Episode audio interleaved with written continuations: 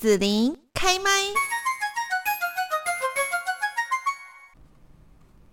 那么继续，我们在节目这边哦，今天呢要来介绍一下，就是呢，呃，这个疫情哦，目前这样看起来有点没完没了了哈。虽然说好像它并不是像之前呐哈，或者说像国外啊那种疫情啊，每天就是在台湾让大家觉得说四处都很危险的样子，但是好像这个威胁还是没有完全排除掉哦。那之前呢，在疫情期间，就是我们的学校好像呃很多的孩子哈，不管说小学哈、中学，甚至到大学哈，好像呢，到最后就是大家就只好都不要到学校上课，都在家哈。然后呢，可能我们在上班的朋友、工作的有很多都是用分流的方式来进行工作了哦。那在疫情期间呢，有一些比较弱势的小朋友哈，可能呢，哎，家里没有办法好好的照顾他们啊，一些这个吃的东西跟营养，那这个时候怎么办呢？哈，我们今天在这里就是来邀请到了大享食育协会的黄嘉玲秘书。部长也跟大家呢来分享一下，在那一段期间哦，那大祥呢也发起了一个很热血的活动哈，那就是我觉得那个动员哈，其实就是说大家都很主动热心的参与的动员然后所以就很感动。那今天在这边哈也告一个段落嘛哈，这个活动，所以呢，请嘉玲来跟大家分享一下。呃，我们现现在呢就先请大享食育协会的黄嘉玲秘书长跟大家来问候喽。子玲好，大家好，平安。是，那嘉玲，你先跟大家好来，呃，就是介绍一下哦，这个疫情期间理想行动串联团扇哈，听说呢，总共就是送出了总共十三个礼拜，有两万份双北的冷冻即时箱给一些呃比较弱势的学童啦，跟社区的家庭哦。那这个当初怎么会有这个想法？而且你看十三个礼拜，你说，呃。怎么讲？就是我们协助的期间算是工作量很多哈，然后工作也蛮长的。但事实上，你要马上去成就这件事情，那个工作是很很压缩，然后很紧迫的吧？哈，对不对？完全两万份，你们怎么会想到要做这么浩大的工程呢？并没有想到要做这么浩大的工程，完全是匹夫之勇，而且根本没有经过什么完整的计划，嗯就想说啊，不行。应该参与期间的人，是不是大家都能够，呃，就我们的专长或是我们的能量，多少做一点什么？后来没想到就把它搞这么大了，所以我们并不是说啊，画好了一个地图，好，我在这个八月三十一号以前要发出，完全不是这样，一一切都是且看且走，且战且修正。嗯，为什么会有这个计划？其实真的是。嗯，刚才子琳有跟大家分享，我们从六月四号就开始。可是大家如果记忆犹新的话，像我们呢是七五月十七号那一天，礼拜一，我就已经帮小朋友请那个防疫假在家。可是那一天，我们就听到中央疫情指挥中心还有教育部宣布说，嗯，全国各级学校就展开停课不停学。所以那时候就开始展开，大家可能觉得看不到尽头。不晓得会什么时候结束的暑假哈，暑假，嗯，那那个时候我们以我们这样的情况，加上譬如说我自己的工作，我们是比较有能量在家工作，所以陪伴小朋友不是太大的问题。也知道周围的家长就一片哀嚎嘛，嗯，那这个但是总是因为我们已经看到其他国家在去年。一整年已经帮先帮我们 demo 过了，所以在台湾的家长心里多少还有些准备，而且我们基本上算是一个这个资讯比较呃，譬如资资讯设备、软硬体设备啊比较发达的国家，所以在这个部分，大家虽然教一教，可是大部分的家庭很快就呃把这个整个环境啊，还有学生学习的状况去把它安排好了。那我自己心里最担心的就是一些。刚才子玲跟大家讲到的弱势的孩子，因为大想在呃，我们一开始为什么会有大想食育协会的目的，就是要关心小朋友学校午餐。小朋友学校午餐呢，这个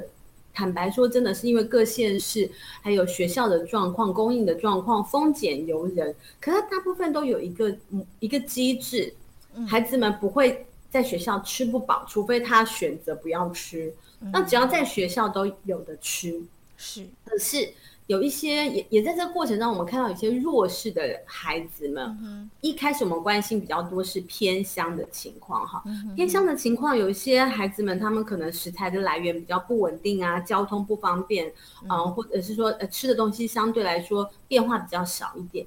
嗯，那这个部分我们就是啊持续在关心，它跟公共政策有关。那直到这个八月十呃五月十八号开始停课不停学的时候，那个时候因为嗯跳到我的脑海里面的一个很重要的关心就是双北地区其实有非常多辛苦的孩子，不管是呃列那名列在册的低收入户的家庭，也是因为这一次的计划，我才去看我们的这个。嗯，社会局处的资料才发现说，双北加起来这种低收入户的登记啊，有三万多人呢。后来我们也在这过程当中，譬如有人就支持啊，他们就直接会跟我反映说，哈，我不知道原来台台北市首善之都也有这么多清寒的孩子，我们自己嗯没有经过统计，没有实际上去看到，真的不知道。可是我嗯从小因为嗯接触了一些嗯。一直在做社会福利的一些概念哈，特别是像从国外来的一些概念，我自己脑袋中有一个图像，我是很清楚的，就是最辛苦的、最赤贫的家庭和个人，他们不是在农村，不是在乡下，不是在所谓的偏乡，是在都市里面繁华之都的贫困人才，那个才叫真正的贫无立锥之地。那孩子们在这样的情况之下，呃，辛苦家庭的孩子，他们真的会非常的惨，特别是说你连出去都不可以出去，只要出去就是风险嘛。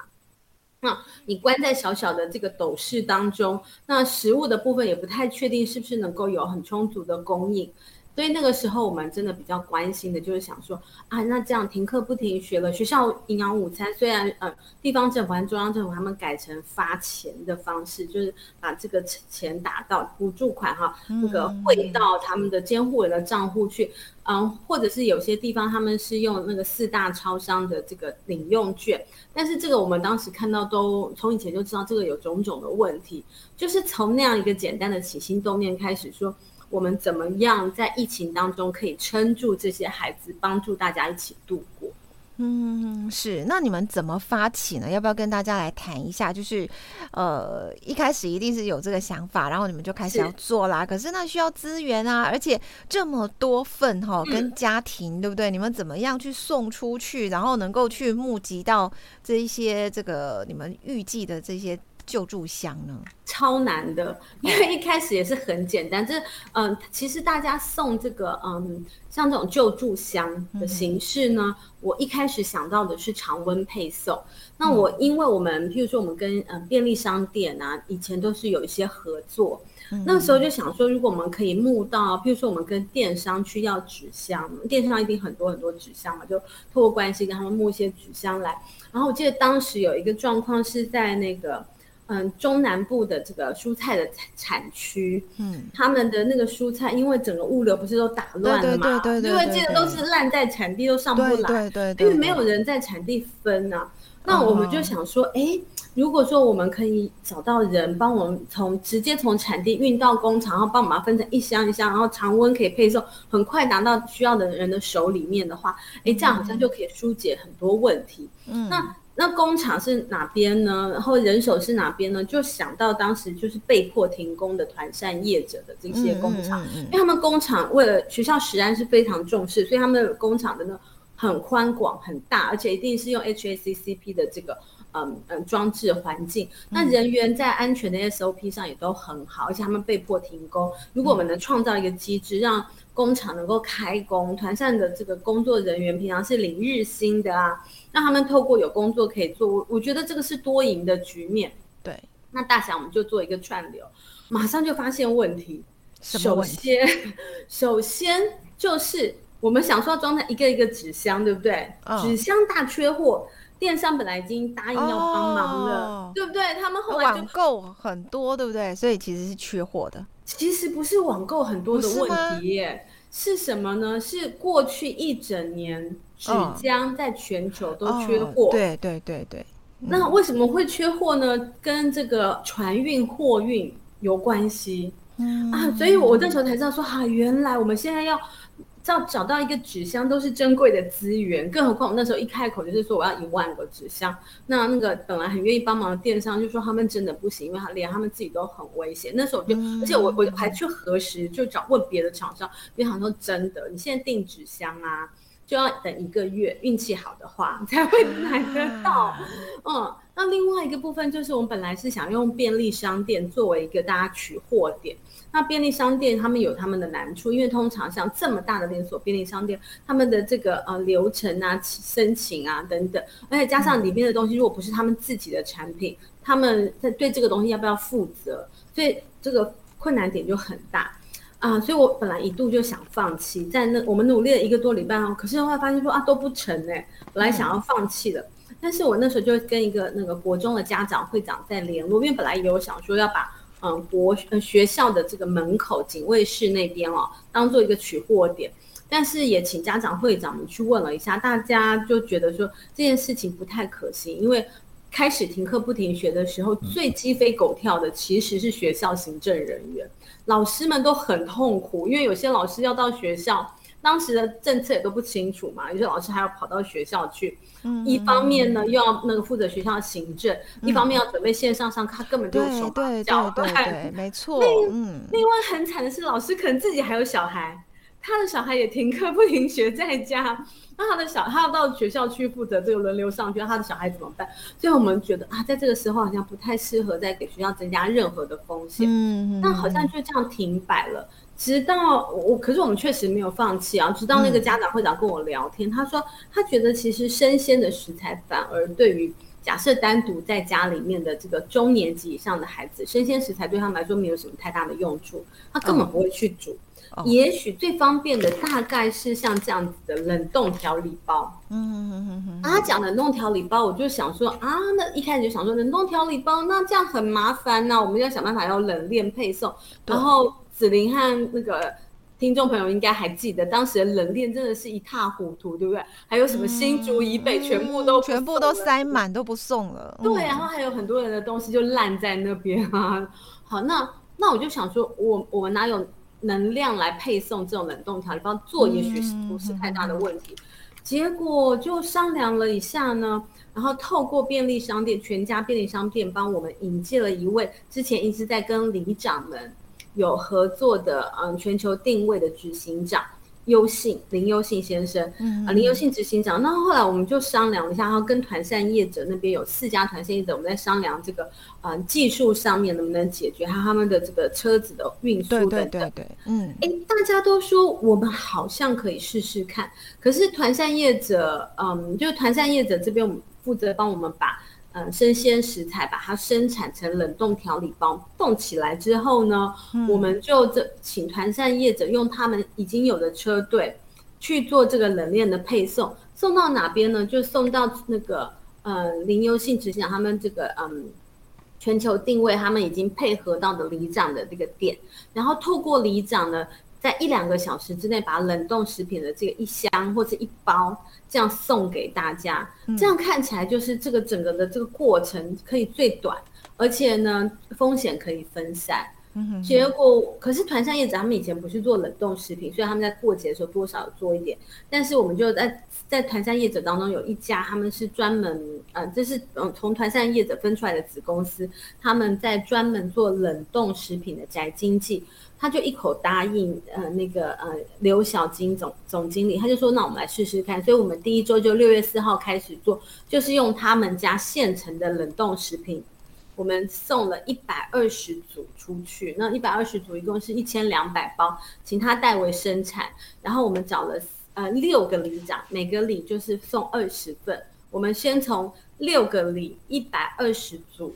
然后这这一。这个嗯，团扇厂商用他们的一千两百包冷冻食品，我们来做尝试。那同时在这过程当中，我们就把四家团扇业者找在一起，因为他们平常彼此是敌人啦，就是他在竞争。可在这个情况，大大家都一起分享说 no 哈，譬如说小金总经理就跟大家分享说啊，我们用什么什么，然后怎么样怎么样做，因为他毕竟跟嗯大量做两万餐的团扇是不一样，不一样，对，哎，对。那就就是这样子，我们慢慢开始讨论。所以第一个礼拜六月四号就开始送一千两呃一百二十份，到了那个嗯第二个礼拜，就是端午节前后，嗯，我们就开始送试送一千份，然后一千份四家团扇业者，那个时候我记得是有三十个礼。是哦，每个礼送。会了这样哈，对对对，然后就慢慢慢慢开始，到最后我们就确定在第四个礼拜就确定我们送两千份，送呃五十五十几个礼，嗯，然后后来有加入三个学校，嗯嗯，到后来呢，到嗯大概到中间一半的时候，就有也有嗯捐助者就提醒我们说，可能有全素素食的人，他们也需要帮助。所以我们后来就提供了嗯二十几份的全素的料理，嗯就是这样做下来，那个时候的设定就是说，虽然学期结束，可是暑假里面孩子们还是有需要，是，所以我们就是从六月四号一直做，送到暑假结束这样，八月三十一号，每个礼拜二就是我们的出餐日。哦，那我想问一下嘉玲，就是呃，当然团扇业者或者是说呃，我帮忙做冷链运输的哈，这样子的呃公司啊哈，那另外你们这一些很多食材啊，这个都都是谁来就是捐助的呢？哈，应该应该不只是一个人或者是一家公司而已吧？超多的，因为刚刚讲到我们到最后来总结的时候，是差不多送出去十五万包。这种冷冻调理包，那它它这样一包大概是一人份或两人份。举例来说，像啊这个这个是我们有有一次送这种小鸡腿，这个鸡腿的我们一包里面就有两只或是三只，所以嗯假设这个孩子跟他的弟弟妹妹啊，或者是说这个家庭里面就把它当做一道菜了，嗯啊那那这个小鸡腿在市面上买也都不便宜啊，所以我们那个时候嗯。我我坦我我坦白说，那时候根本没有想到规模是这么大。然后等到真的要开始做到第四个礼拜的时候，我一算那个价钱啊，我自己就吓一跳，说啊，可能是千万的规模。我在几个礼拜之内怎么可能募到千万？而且加上按照我们呃，我们主管单位是内政部嘛，内政部的这个。相关的法令其实我们是不可以应用专案来公开募款的，所以这个部分，那当我们是有先跟理事长报告过，在当时的这个情况之下，嗯，我们就是先去想办法先募集食材，那同时除了募集食材之外，我们还要给这个团山业者他们的工钱啊、运输费啊等等，所以同时有食材，同时有钱。我们就双管齐下，食材的部分，这个真的我觉得是很神奇，大家真的像那个有一本书叫嗯 Pocoho 的《牧羊少年奇幻之旅》。说的，当你想要做真心想要做一件事情的时候，整个宇宙都来帮忙，都动起来了，这样子。真的，那个时候就是很神奇。我们六月四号第一次送出去的时候，因为那个林优信执行长就是刚好在那几天去参加了一个广播节目，那个广播节目呢，就让这个商周的一个嗯记者听到，就觉得说，哎，在疫情当中，他们想要做一个专题，就是大家怎么样吸手啊。走过这个黑暗的时期，那他就觉得我们做这个事情跟一般人在做的事情确实不太一样，他就想来采访我们，我们就说哦好哦，可是我们才刚开始哎，那不然就试试看让他采访。那他采访的时候，没想到他把我们当做封面报道。我坦白说，我这我这一辈子也没有想到过 你会变封面人物，就是封面报道当中然后第一篇就是我们篇幅也最大，因为它确实是在短时间之内集结了很多人的帮忙，因为那篇报道开始，结果很多，所以所以所以我们就用那篇报道，还有我们的这个简单的企划，然后我们真的已经开始实施的，嗯。一方面，我们主动的去跟一些单位合作，譬如说农委会下面的像农粮署啊。渔业署啊、畜牧处啊等等哦，先跟他们呃，先跟他们说说我们在做这件事情，可是我们很需要食材，有没有可办法请你们协助我们来做这个食材上面的调节？嗯嗯嗯。但是以公部门来说，他们也不可以说哦，你这个单位要哦，譬如说，哎，那个那个郭子林你们中广要，所以我们就送一箱的这个烤鸡腿去，不可能嘛？嗯。那你就是图独立特定的厂商，对对对对，不可能这样做。所以在这个部分，我们也要有一个完整的计划，就在很短的时间之内，跟公部门达成一个说啊，我们怎么推动紧急的这个捐助。譬如说，我们后来就没有送冷冻的白饭，因为送冷冻白饭，它制作的流程当中有一定的食安风险。嗯，不，那个团膳厂商在这个部分是没有办法去冒险，所以我们就跟农粮署去申请了急难用的米，就是五公斤、一公斤一包的，就送到大家，就送到里长那边去。里长在黑咻黑咻，请那个 李明把他们搬走啊。嗯嗯，然后呢，那渔业署那边有捐我们，嗯，就透过呃全国渔会，把当时生产呃。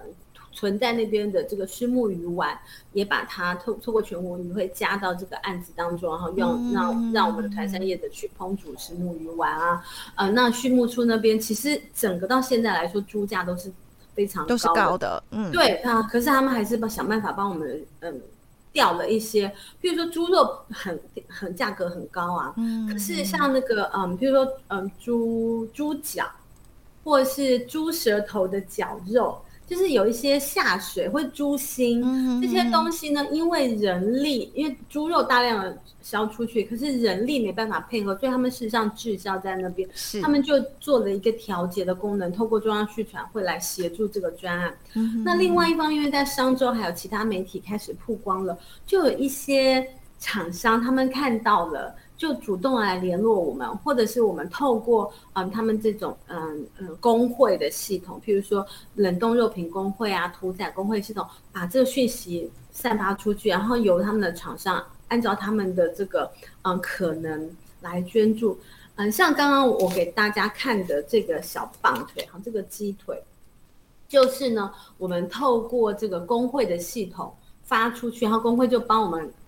嗯，告诉他们的会员，那其中就有一家非常大的嗯厂商呢，他因为他的那个主要的这个配送的工厂是在新北，嗯，那他就说他不想要让他的员工冒险进去上班，在那个真的疫情很紧张的时候，嗯，所以呢，他就捐给我们五吨四的哇。鸡肉，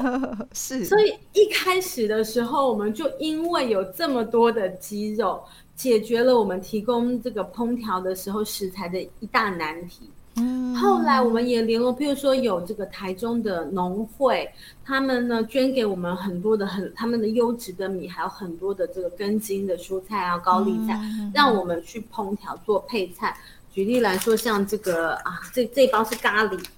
这个咖喱里面用到啊红萝卜呀、马铃薯啊等等，就是这个农会他们就自己派车这样子一大卡车运过来，送过来，对啊，我们送到团扇去分配，是，就是好多这样的故事，真的哎，听起来好热血哦。然后，对啊，那个就是虽然是疫情期间了哈，然后呢，大概也有一些哦，我们要去注意说防疫的一些工作，可是呢，呃，大享食欲协会还有这么多哈，这些团扇业者啦，或者是说呃。冷链运输哈的这样子的一些朋友们哈，大家都非常热心的帮忙哈。那我想说，其实今天也跟大家来分享到说，虽然是疫情哈，那我们也看到说我们这个非常充满爱心，而且让大家很感动哈，这样子的一个故事跟过程哦。那最后这边呢，嘉玲有没有就是透过这样的一个理想行动串联团扇哈？那你有什么样最后的感想要来告诉大家？我认为这个计划一开始我们叫做理想互助学童午餐，理就是村里的理，那享是大享的享，也是享受的享，分享的享。那为什么那时候就要把理想和互助的这个定位定义出来？就是我觉得这个不是一个人可以做到的事情，不是嗯一个公司或是一个协会可以做到的事情，它是我们所有的人都伸出双手。我们所有人都都往前走一步，然后连接起来的一个行动。嗯，我也很希望这样的行动啊，嗯，在希望其中能够参嗯接受帮助的小朋友们，让他们能够体会到这些大人大家是怎么在自己其实是非常为难和辛苦的状况之下，可是我们还是愿意都走出来一步。能够把这样的心情传达给小朋友，就希望说啊，不只是我们透过冷冻调理帮让让这些孩子或者长辈在辛苦的时候，他们能够一餐的饱足，也许是这个呃心灵上面也受到一些支持，同时能够把这样子的互助的心情啊，还有嗯，尽管自己困难，可是在我的困难中，我也能够找到力量，可以集结大家的力量去做出更多，